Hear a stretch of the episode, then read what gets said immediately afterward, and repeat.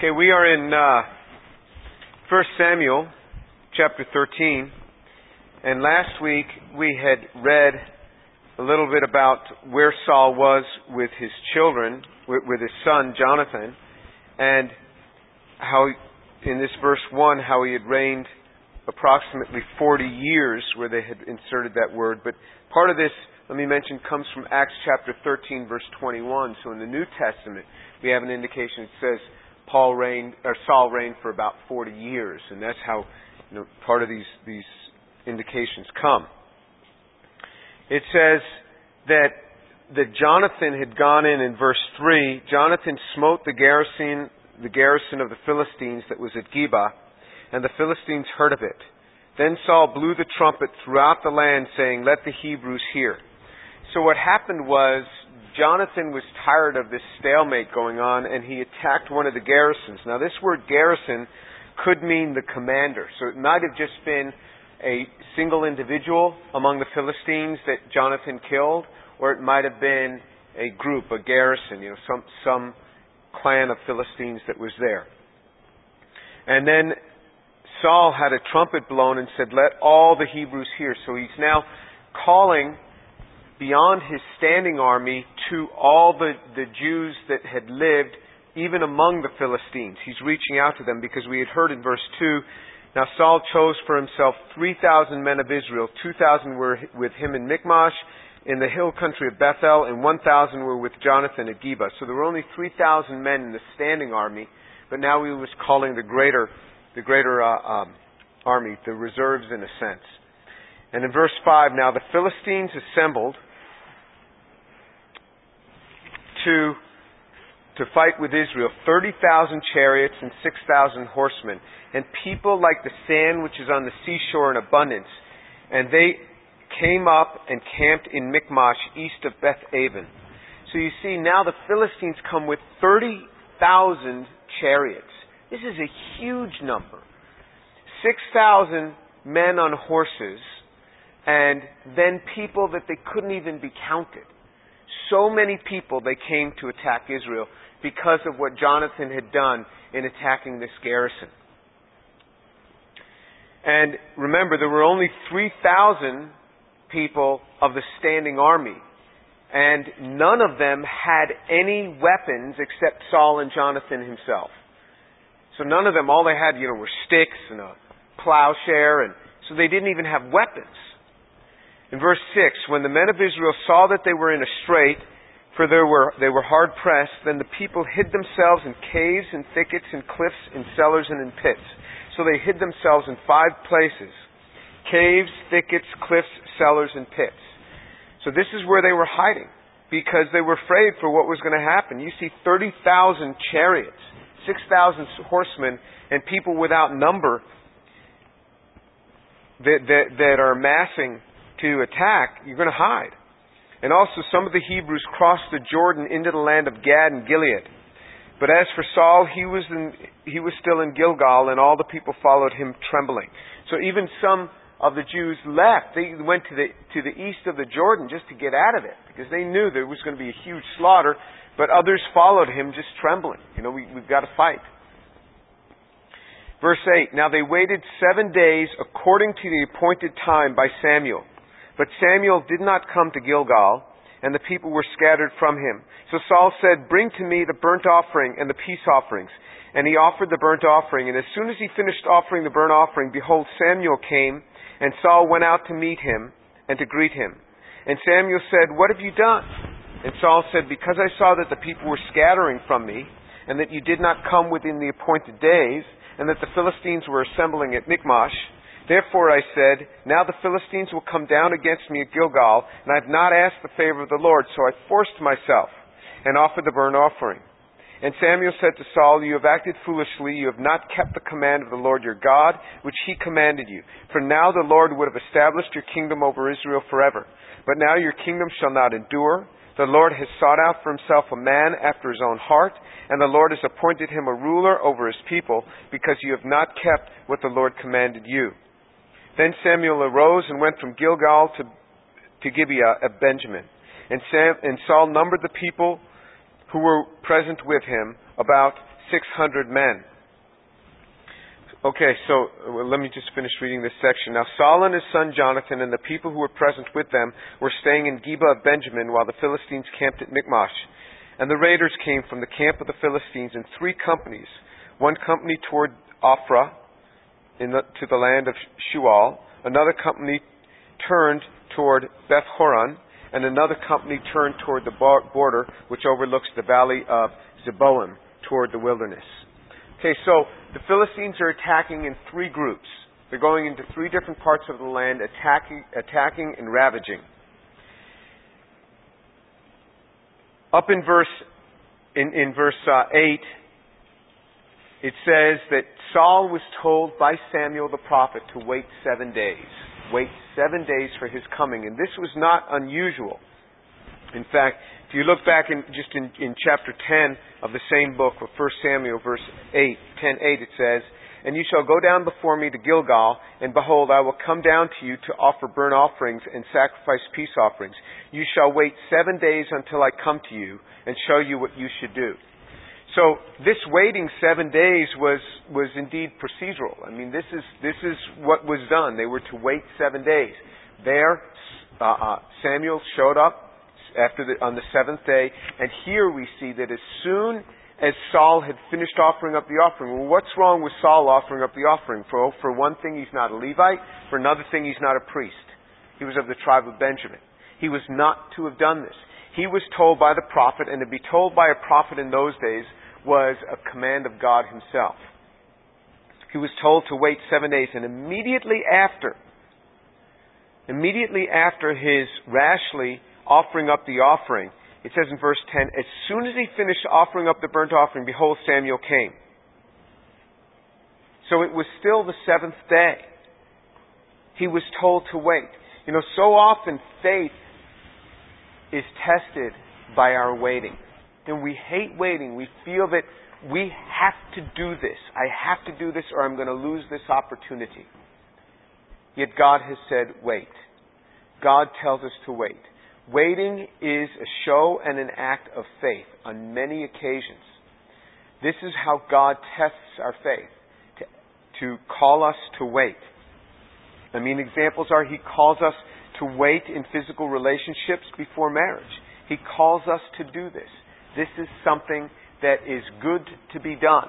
He has called us to do this, but we feel that we can't wait.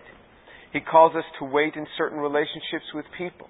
He calls us to wait on Him to provide the right people, that you don't have to be thinking, well, I've got to go out with this unbeliever because there's no believers coming. No, God says, wait. God says you're not to be unequally yoked. He calls us to different things.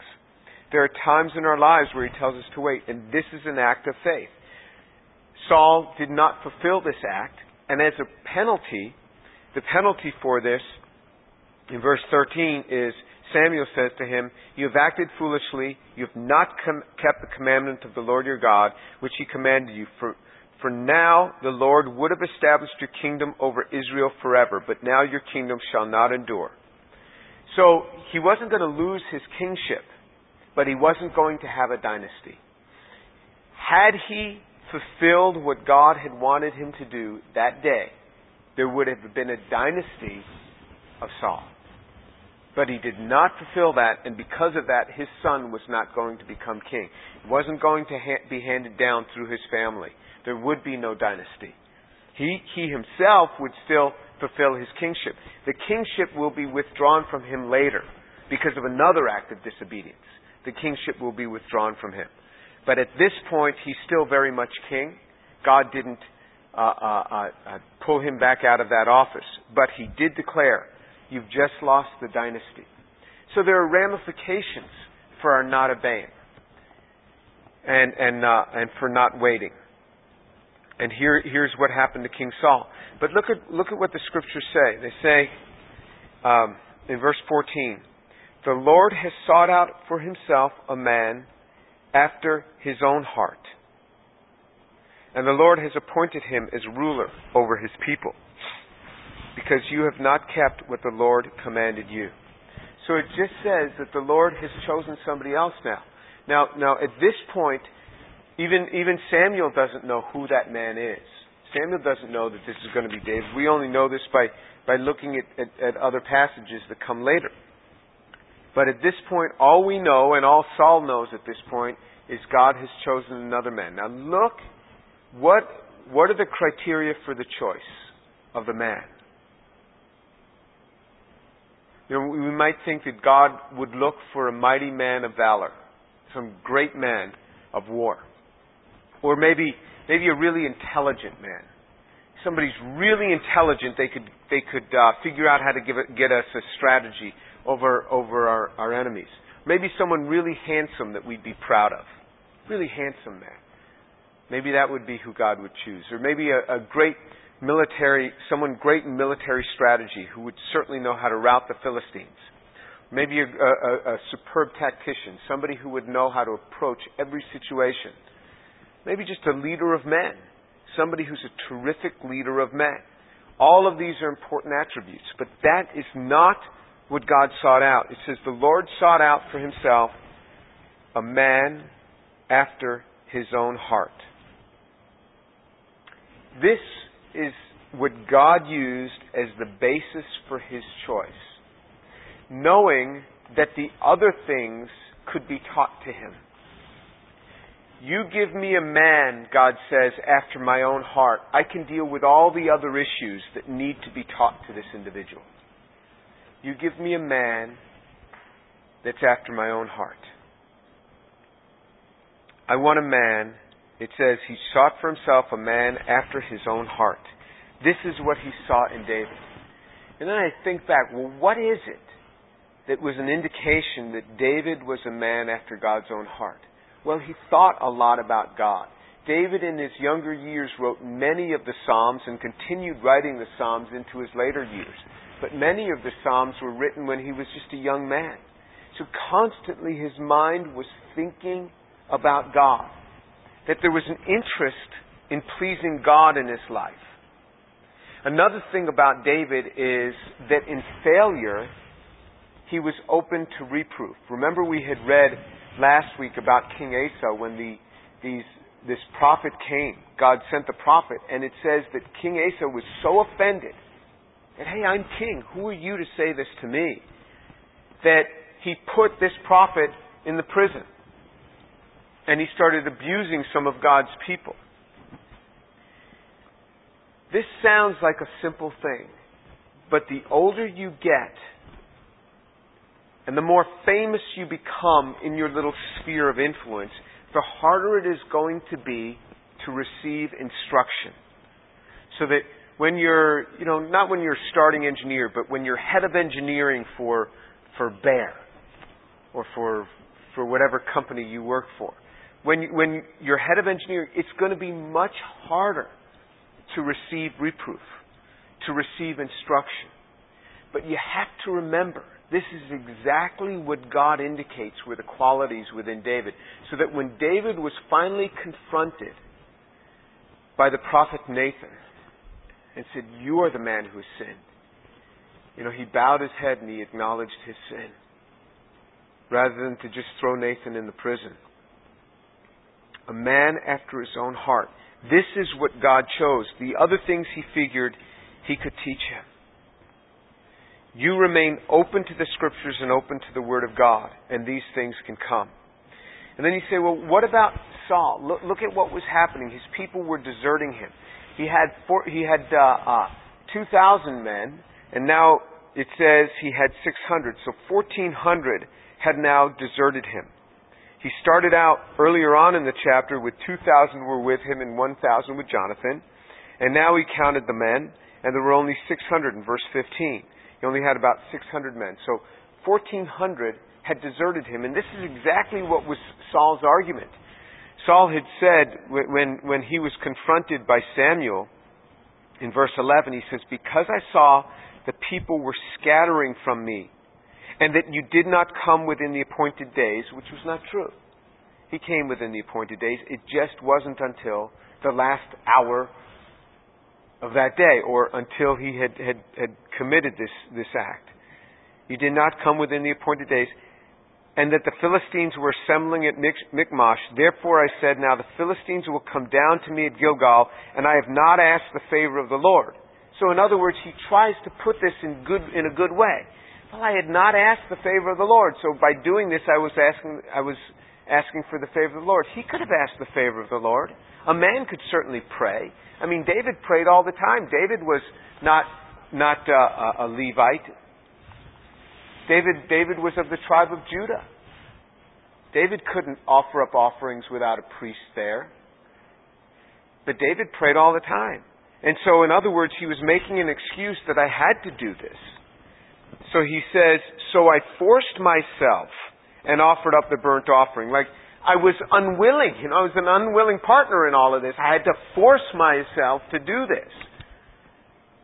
You know, somebody, I just took myself by the arm and did this. It's not like I wanted to do it.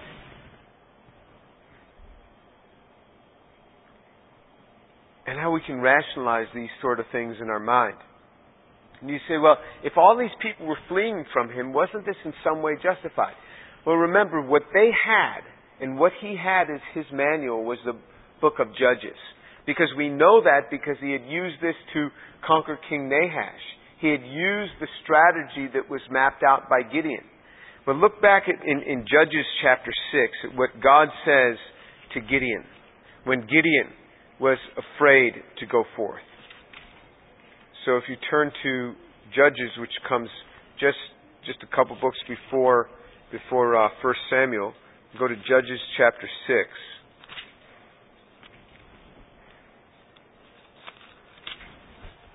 And it says, Judges chapter 6 verse 14. The Lord looked at him and said, Go in this your strength and deliver Israel from the hand of Midian. Have I not sent you? This is what the Lord did to Gideon. He said, The Lord looked at him and said, Go in this your strength and deliver Israel from the hand of Midian, for I have sent you. And what he taught Gideon is that God is able to save by many or by few. And remember, he cut down Gideon's men to about 300 before he had him attack Midian to show him that, that you could prevail by many or by few. And this, this is not something that wasn't known. And in fact, keep your finger there in Judges chapter 6 because we're coming right back. But if you flip back on over to, to 1 Samuel, in 1 Samuel chapter 14, this same thing was said by, by Jonathan, Saul's son, in, in 1 Samuel chapter 14 verse 6. Then Jonathan said to the young man who was carrying his armor, Come, let us cross over to the garrison of, the, uh, of these uncircumcised. Perhaps the Lord will work for us, for the Lord is not restrained to save by many or by few. So Saul's own son knew this concept from the book of Judges, that God is not hindered from saving by many or by few. Saul's own son had known this. So when God spoke, look at this back in Judges about Gideon. Amazing. It says in verse 14 of Judges chapter 6 The Lord looked at him and said, Go in this your strength. The Lord looked at Gideon and said, Go in this your strength. What strength? My look. The Lord looked at him and said, Go in this your strength. If our look to God saves us, how much His look toward us will do in our lives? The Lord looked at him and said, Go in this your strength and deliver Israel from the hand of Midian. Have I not sent you? In other words, if I have sent you, it's as good as done. You go in this your strength. Just the look of God gives us strength. Just a look from God can give us strength. You know, you will come to times in your life and you'll wonder, how can I do this? How could I accomplish this? Say, Lord, look to me. Look to me. The Lord looked at him and said, Go in this your strength. Your strength is to look at me. King Saul had this book. King Saul had this pattern. This is often what the Lord does, is he delivers in this way. This is exactly how he delivers. a very common way in which he delivers. You know, there's this this duality in our lives, and and, and uh, Pascal writes about this. It's really quite amazing if you look at our lives as believers. Um, God is continuing to call us into a place where we would not just be self reliant and full of pride. He doesn't want us to be self reliant and full of pride. On the other hand, He's calling us from a place of self pity and depression. So there is this razor's edge on which He wants us to walk. And this is the life of the believer. This is the life of the believer, both in the Old and the New Testament. And we walk on this razor's edge. And on one side of it, if we just teeter to one side, we're walking in this, this self reliance and pride, which is what Saul was doing. I can do this thing. This is, this is the pride. And the other side of this thing is to walk in this self pity and depression. I can't do anything. I'm terrible at. Just terrible. And you see this, this same sort of thing that, that Jesus, Jesus dealt with these issues even with his disciples. So his disciples go out and some people start start getting on Jesus' case because he was walking toward Jerusalem as he was heading toward Samaria. It says he was walking with his face toward Jerusalem, and so Samaritans didn't greet him at all, and he had to go around that area. He had to circle around it because the Samaritans weren't very welcoming because they knew Jesus was headed toward Jerusalem. They didn't care much for that place. After all, Jesus had already done in Samaria. So two of his disciples say, "Do you want us to call down fire from heaven?" And smite these people. And Jesus said, You don't know what spirit you are of. I mean, he takes them in their pride. Let's just, you know, you do this to my Lord, you know, we can call down fire and kill you guys. And the Lord takes them and says, uh uh-uh. uh And he pushes them back the other way on this nice edge. You can't walk in pride like that. He says, You don't know what spirit you're of. And then on the other side, they're feeling depressed and down. He says, Just as the Father has loved me, so I have loved you. And he pushes them back up to this side. And there's this razor's edge on which we walk. And you'd think that after a while we'd learn how to balance perfectly on this. There is no balance. This is an atomically sharp tip. Alright? And there, there, there's, there's, there is no balancing on it. We are either one way, falling one way, or falling the other way. And God keeps propping us up. In this direction we fall this way, and in this direction we fall this way. This is the life of the believer. This constant struggle between self-reliance and pride that I can do this with, with, with, without, without fully taking dependency on the Lord and His grace. And this other side feeling like, I can't do anything. I'm miserable. You know, here I will get on my knees and cry out to God to help me deliver a message because I don't know what I'm going to be sharing on a Sunday. You know, I have my notes, I've been working on it all week, but it's just never come together, and I may not know. And God help me.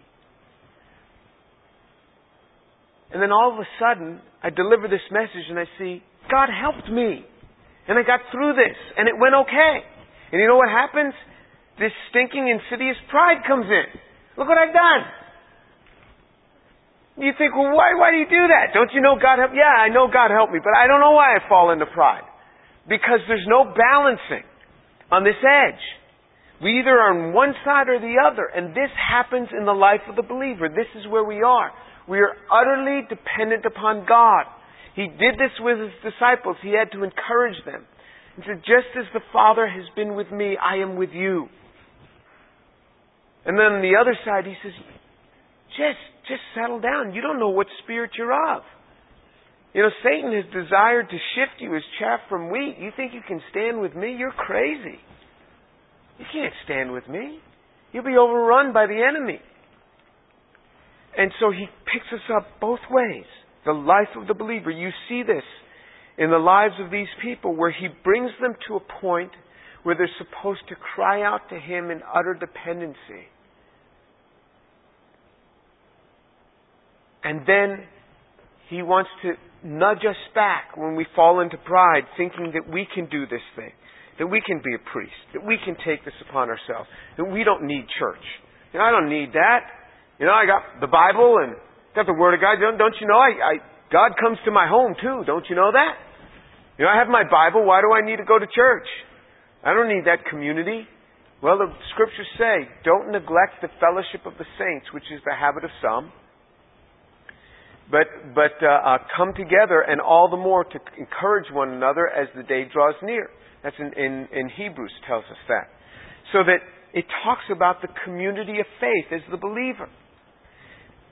On the other side, you can get so caught up with the community of faith that you never have a personal time with the Lord. And you, you just start loving this community and all the joys of this community such that you never get this, this understanding of God. And so much of the church is this way, where there's never a personal seeking of God. And it's not, it, it's not one or the other, it's both. God wants us to have both of these things, and He keeps us in this place. This is the life of the believer. This is what He takes us through, and this is, in fact, what He's called us to. To keep us from self pity and to keep us from self reliance. Somewhere between those two is the place that God has called us. Let's pray.